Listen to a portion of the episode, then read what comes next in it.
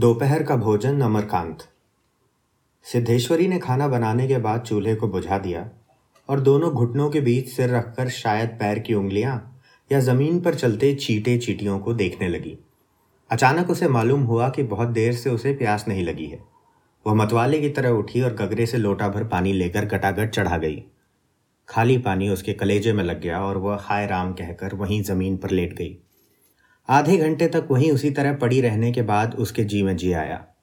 वह बैठ गई। आँखों को मल मल कर इधर उधर देखा और फिर उसकी दृष्टि और सारे में अध टूटे खटोले पर सोए अपने छह वर्षीय लड़के प्रमोद पर जम गई। लड़का नंग धड़ंग पड़ा था। उसके गले तथा छाती की हड्डियाँ साफ़ दिखाई देती थीं।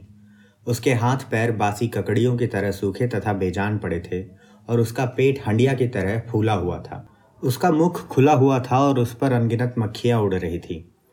वह उठी, बच्चे के मुँह पर अपना एक फटा गंदा ब्लाउज डाल दिया और एक आध मिनट सुन्न खड़ी रहने के बाद बाहर दरवाजे पर जाकर किवाड़ की आड़ से गली निहारने लगी। बारह बज चुके थे। धूप अत्यंत तेज थी और कभी एक दो व्यक्ति सिर पर तौलिया या गमछा रखे हुए या मजबूती से छाता ताने हुए फुर्ती के साथ लपकते हुए से गुजर जाते। दस पंद्रह मिनट तक वह उसी तरह खड़ी रही। फिर उसके चेहरे पर व्यग्रता फैल गई और उसने आसमान तथा कड़ी धूप की ओर चिंता से देखा। एक दो क्षण बाद उसने सिर को किवाड़ से काफ़ी आगे बढ़ाकर गली के छोर की तरफ़ निहारा तो उसका बड़ा बेटा रामचंद्र धीरे धीरे घर की ओर सरकता नज़र आया। उसने फुर्ती से एक लोटा पानी उसारे की चौकी के पास नीचे रख दिया और चौके में जाकर खाने के स्थान को जल्दी जल्दी पानी से लीपने पोतने लगी। वहाँ पीढ़ा रखकर उसने सिर को दरवाजे की ओर घुमाया ही था कि रामचंद्र ने अंदर कदम रखा। रामचंद्र आकर धम से चौकी पर बैठ गया और फिर वहीं बेजान सा लेट गया। उसका मुँह लाल तथा चढ़ा हुआ था। उसके बाल अस्त व्यस्त थे और उसके फटे पुराने जूतों पर गर्द जमी हुई थी। सिद्धेश्वरी की पहले हिम्मत नहीं हुई कि उसके पास आए और वहीं से वह भयभीत, हिरनी की भांति सिर उचका घुमाकर बेटे को व्यग्रता से निहारती रही। किंतु लगभग दस मिनट बीतने के पश्चात भी जब रामचंद्र नहीं उठा तो वो घबरा गई। पास जाकर पुकारा, बड़कू लेकिन उसके कुछ उत्तर न देने पर डर गई और लड़के के नाक के पास हाथ रख दिया। सांस ठीक से चल रही थी, फिर सिर पर हाथ रखकर देखा, बुखार नहीं था।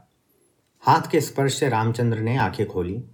पहले उसने माँ की ओर सुस्त नज़रों से देखा, फिर झट से उठ बैठा। जूते निकालने और नीचे रखे लोटे के जल से हाथ पैर धोने के बाद वह यंत्र की तरह चौकी पर आकर बैठ गया। सिद्धेश्वरी ने डरते डरते पूछा खाना तैयार है। यहीं लगाऊँ क्या? रामचंद्र ने उठते हुए प्रश्न किया, बाबूजी खा चुके? सिद्धेश्वरी ने चौकी की ओर भागते हुए उत्तर दिया, आते ही होंगे। रामचंद्र पीढ़े पर बैठ गया। उसकी उम्र लगभग इक्कीस वर्ष की थी। लंबा, दुबला पतला, गोरा रंग बड़ी बड़ी आँखें तथा होठों पर झुर्रिया। वह एक स्थानीय दैनिक समाचार पत्र के दफ्तर में अपनी तबीयत से प्रूफ रीडरी का काम सीखता था। पिछले साल ही उसने इंटर पास किया था। सिद्धेश्वरी ने खाने की थाली सामने लाकर रख दी और पास ही बैठकर पंखा करने लगी। रामचंद्र ने खाने की ओर दार्शनिक की भांति देखा। कुल दो रोटियाँ, भर कटोरा, पनियाई दाल और चने की तली तरकारी। रामचंद्र ने रोटी के प्रथम टुकड़े को निकलते हुए पूछा, मोहन कहाँ है? बड़ी कड़ी धूप हो रही है। मोहन सिद्धेश्वरी का मझला लड़का था।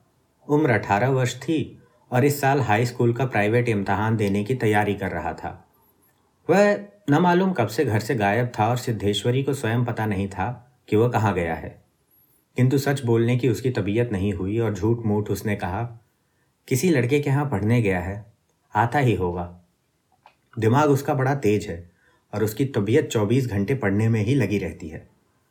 हमेशा उसी की बात करता रहता है। रामचंद्र ने कुछ नहीं कहा। एक टुकड़ा मुँह में रखकर भरा गिलास पानी पी गया, फिर खाने लग गया। वह काफ़ी छोटे छोटे टुकड़े तोड़कर उन्हें धीरे धीरे चबा रहा था। सिद्धेश्वरी भय तथा आतंक से अपने बेटे को एकटक निहार रही थी। कुछ क्षण बीतने के बाद डरते डरते उसने पूछा, वहाँ कुछ हुआ क्या? रामचंद्र ने अपनी बड़ी बड़ी भावहीन आँखों से अपनी माँ को देखा, फिर नीचा सिर करके कुछ रुखाई से बोला, समय आने पर सब ठीक हो जाएगा। सिद्धेश्वरी चुप रही। धूप और तेज होती जा रही थी। छोटे आँगन के ऊपर आसमान में बादल के एक दो टुकड़े पाल की नावों की तरह तैर रहे थे। बाहर की गली से गुजरते हुए एक खड़खड़िया इक्की की आवाज़ आ रही थी। और खटोले पर सोए बालक की सांस का खर खर शब्द सुनाई दे रहा था। रामचंद्र ने अचानक चुप्पी को भंग करते हुए पूछा, प्रमोद खा चुका? सिद्धेश्वरी ने प्रमोद की ओर देखते हुए उदास स्वर में उत्तर दिया हाँ खा चुका। रोया तो नहीं था। सिद्धेश्वरी फिर झूठ बोल गई। आज तो सचमुच नहीं रोया। वह बड़ा ही होशियार हो गया है। कहता था, बड़का भैया के यहाँ जाऊँगा। ऐसा लड़का। पर वह आगे कुछ न बोल सकी। जैसे उसके गले में कुछ अटक गया। कल प्रमोद ने रेवड़ी खाने की जिद पकड़ ली थी और उसके लिए डेढ़ रामचंद्र ने कुछ आश्चर्य के साथ अपनी माँ की ओर देखा और फिर सिर नीचा करके कुछ तेज़ी से खाने लगा। थाली में जब रोटी का केवल एक टुकड़ा शेष रह गया तो सिद्धेश्वरी ने उठने का उपक्रम करते हुए प्रश्न किया, एक रोटी और लाती हूँ? रामचंद्र हाथ से मना करते हुए हड़बड़ा कर बोल पड़ा, नहीं नहीं, ज़रा भी नहीं। मेरा पेट पहले ही भर चुका है, मैं तो यह भी छोड़ने वाला हूँ। बस, अब नहीं। सिद्धेश्वरी ने जिद की अच्छा आधी ही सही? रामचंद्र बिगड़ उठा, अधिक खिलाकर बीमार कर डालने की तबीयत है क्या? तुम लोग जरा भी नहीं सोचती हो। बस अपनी जिद। भूख रहती तो क्या ले नहीं लेता? सिद्धेश्वरी जहाँ की तहां बैठी ही रह गई। रामचंद्र ने थाली में बचे टुकड़े के साथ हाथ खींच लिया और लोटे की ओर देखते हुए कहा, पानी लाओ। सिद्धेश्वरी लोटा लेकर पानी लेने चली गई। रामचंद्र ने कटोरे को उंगलियों से बजाया, फिर हाथ को थाली में रख दिया। एक दो क्षण बाद रोटी के टुकड़े को धीरे से हाथ से उठाकर आँख से निहारा और अंत में इधर उधर देखने के बाद टुकड़े को मुँह में इस सरलता से रख जैसे वो भोजन का ग्रास न होकर पान का बीड़ा हो। मझला लड़का मोहन आते ही हाथ पैर धोकर पीढ़े पर बैठ गया। वह कुछ सावला था और उसकी आँखें छोटी थी। उसके चेहरे पर चेचक के दाग थे। वह अपने भाई ही की तरह दुबला पतला था, किंतु उतना लंबा न था। वह उम्र की अपेक्षा कहीं अधिक गंभीर और उदास दिखाई पड़ रहा था। सिद्धेश्वरी ने सामने थाली रखते हुए प्रश्न किया, कहाँ रह गए थे बेटा? भैया पूछ रहा था। मोहन ने रोटी के एक बड़े ग्रास को निगलने की कोशिश करते हुए अस्वाभाविक मोटे स्वर में जवाब दिया, कहीं तो नहीं गया था, यहीं पर था। सिद्धेश्वरी वहीं बैठकर पंखा डुलाती हुई इस तरह बोली, जैसे स्वप्न में बड़बड़ा रही हो। बड़का तुम्हारी बड़ी तारीफ़ कर रहा था। कह रहा था, मोहन बड़ा दिमागी होगा। उसकी तबीयत चौबीसों घंटे पढ़ने में ही लगी रहती है। यह कहकर उसने अपने मझले लड़के की ओर इस तरह देखा, जैसे उसने चोरी की हो। मोहन अपनी माँ की ओर देखकर फीकी हँसी हंस पड़ा और फिर खाने में जुट गया। वह परोसी गई दो रोटियों में से एक रोटी कटोरे की तीन चौथाई दाल तथा अधिकांश तरकारी साफ़ कर चुका था। सिद्धेश्वरी की समझ में नहीं आया कि वह क्या करे। इन दोनों लड़कों से उसे बहुत डर लगता था। अचानक उसकी आँखें भर आई। वह दूसरी ओर देखने लगी। थोड़ी देर बाद उसने मोहन की ओर मुँह फेरा तो लड़का लगभग खाना समाप्त कर चुका था। सिद्धेश्वरी ने चौंकते हुए पूछा एक रोटी देती हूँ। मोहन ने रसोई की ओर रहस्यमय नेत्रों से देखा, फिर सुस्त स्वर में बोला, नहीं। सिद्धेश्वरी ने गिड़गिड़ाते हुए कहा, नहीं बेटा, मेरी कसम, थोड़ी ही ले लो। तुम्हारे भैया ने एक रोटी ली थी। मोहन ने अपनी माँ की ओर गौर से देखा, फिर धीरे धीरे इस तरह उत्तर दिया, जैसे कोई शिक्षक अपने शिष्य को समझाता है। नहीं रे, बस। अव्वल तो अब भूख नहीं। फिर रोटियाँ तो ऐसी बनाती है कि खाई नहीं जाती। न मालूम कैसी लग रही है। खैर, अगर तू चाहती ही है तो कटोरे में थोड़ी दाल डाल दे। दाल बड़ी अच्छी बनी है। सिद्धेश्वरी से कुछ कहते न बना और उसने कटोरे को दाल से भर दिया। मोहन कटोरे को मुँह लगाकर सुड़ सुड़ पी रहा था कि मुंशी चंद्रिका प्रसाद जूतों का खसखस घसीटते हुए आए और राम का नाम लेकर चौकी पर बैठ गए। सिद्धेश्वरी ने माथे पर साड़ी को कुछ नीचे खिसका लिया और मोहन दाल को एक सांस में पीकर तथा पानी के लोटे को हाथ में लेकर दो रोटियाँ कटोरा भर दाल, चने की तली तरकारी। मुंशी चंद्रिका प्रसाद पीढ़े पर पालथी मार कर बैठे, रोटी के एक एक ग्रास को इस तरह चुबला चबा जैसे बूढ़ी गाय जुगाली करती है।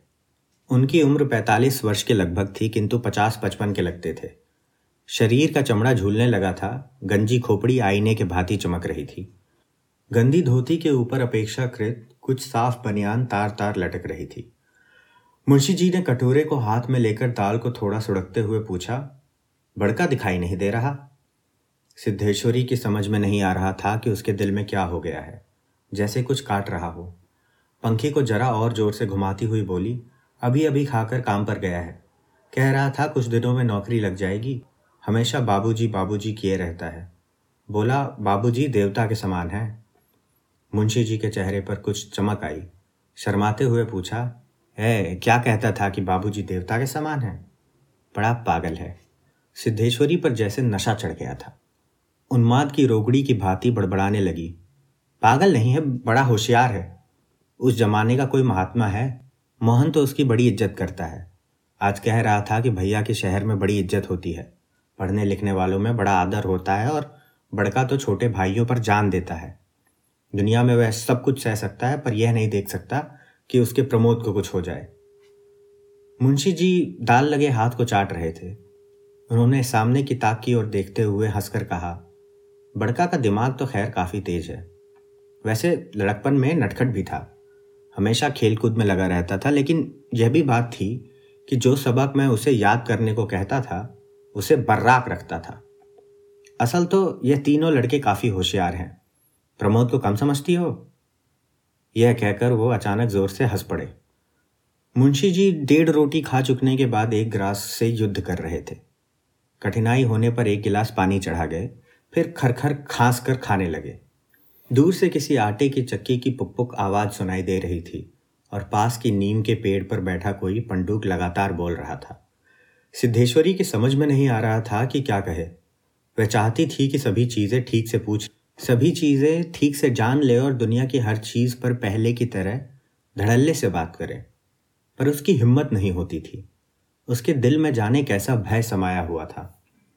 अब मुंशी जी इस तरह चुपचाप दुबके हुए खा रहे थे, जैसे पिछले दो दिनों से मौन व्रत धारण कर रखा हो और उसको कहीं जाकर आज शाम को तोड़ने वाले हों।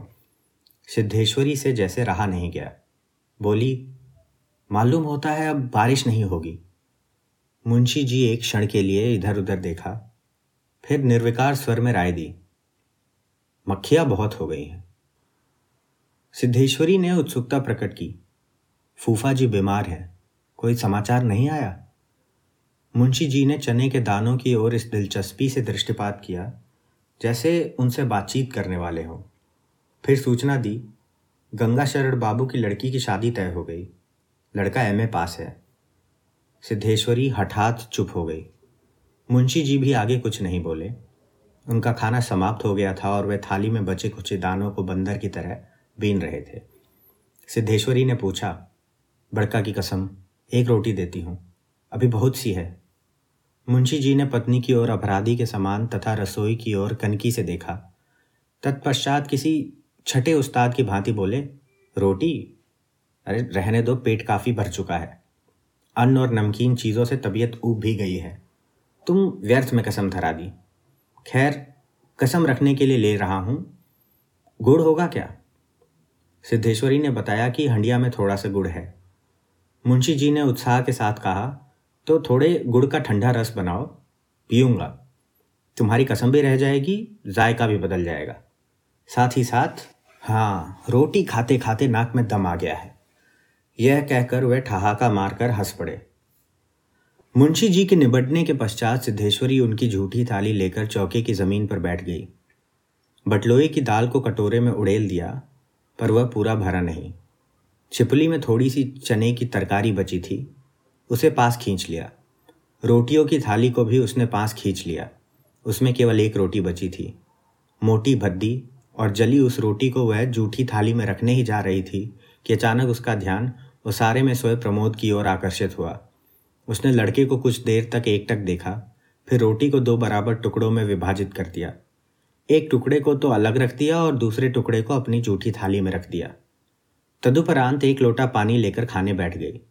उसने पहला ग्रास मुँह में रखा और तब न मालूम कहाँ से उसकी आँखों से टप टप आँसू चूने लगे। सारा घर मक्खियों से भन भन कर रहा था। आँगन की अलगनी पर एक गंदी साड़ी टंगी थी जिसमें पैबंद लगे हुए थे। दोनों बड़े लड़कों का कहीं पता नहीं था। बाहर की कोठरी में मुंशी जी औधे मुँह होकर निश्चिंतता के साथ सो रहे थे। जैसे डेढ़ महीने पूर्व मकान किराया नियंत्रण विभाग की क्लर्की से उनकी छटनी न हुई हो और शाम को उनको काम की तलाश में कहीं जाना न हो।